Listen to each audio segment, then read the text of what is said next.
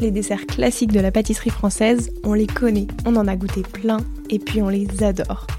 Mais connaît-on vraiment leur histoire? Je suis Léa Reverdy, amatrice et passionnée de pâtisserie. Toute l'année, je pars à la rencontre des meilleurs chefs pâtissiers et pâtissières pour comprendre comment ils et elles créent leurs desserts d'exception. Cet été, j'avais envie de découvrir les histoires de ces desserts.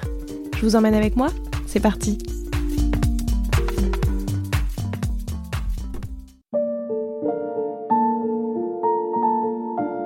Bonjour à tous et à toutes, j'espère que vous allez bien. Cette semaine, je vous propose de découvrir l'histoire des pains à la duchesse. Ça vous parle? Et si je vous dis éclair? Parce que oui, les pains à la duchesse ou les petites duchesses sont simplement les anciens noms de ces douceurs qui sont constituées de pâte à choux, de crème et de fondant. Pour en découvrir l'origine, discutons avec Catherine de Médicis, nul autre. Au XVIe siècle, elle collabora avec le chef pâtissier Popellini, connu pour sa plein, un petit chou en forme de canon.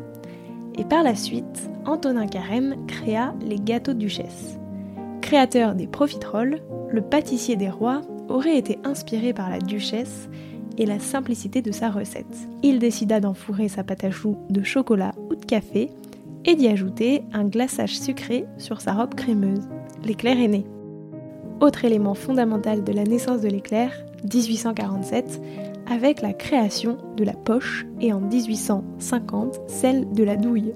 Ce sont respectivement Aubrio, un célèbre pâtissier du Palais Royal, et Trottier, un fabricant de matériel pour pâtisserie, qui mettent au point ces matériels.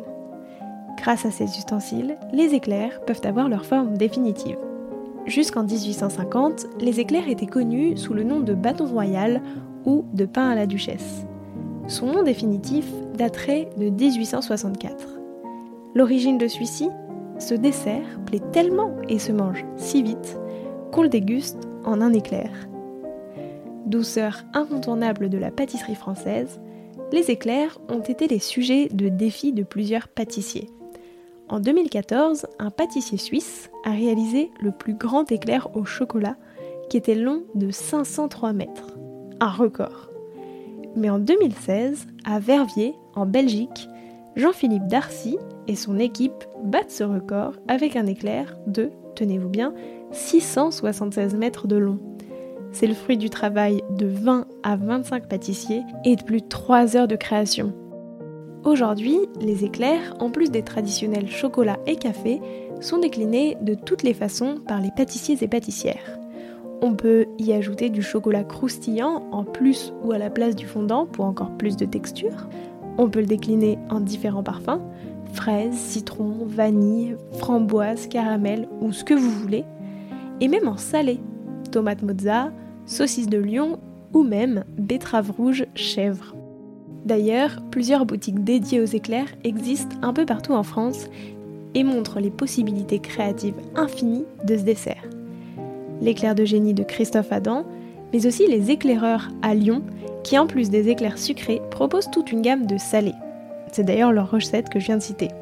Enfin, petite astuce qui nous vient de Jeffrey Cagne, pour juger de la qualité d'une pâtisserie, goûtez son éclair. Et vous, c'est quoi votre parfum préféré? J'espère que cet épisode vous a plu et on se retrouve la semaine prochaine pour une nouvelle histoire. Prenez soin de vous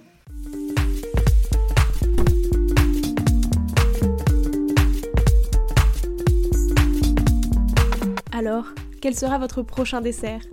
Merci d'avoir écouté cet épisode jusqu'au bout. S'il vous a plu, n'hésitez pas à le partager aux gourmands qui vous entourent. Et si vous voulez soutenir Papille, deux choses. La première, notez l'épisode 5 étoiles sur Apple Podcast et laissez un joli commentaire. La seconde, vous rendre sur papillepodcast.com, sans oublier le S de papille, et vous abonner à la newsletter pour être prévenu de la sortie des prochains épisodes et des articles que j'écris régulièrement. À bientôt!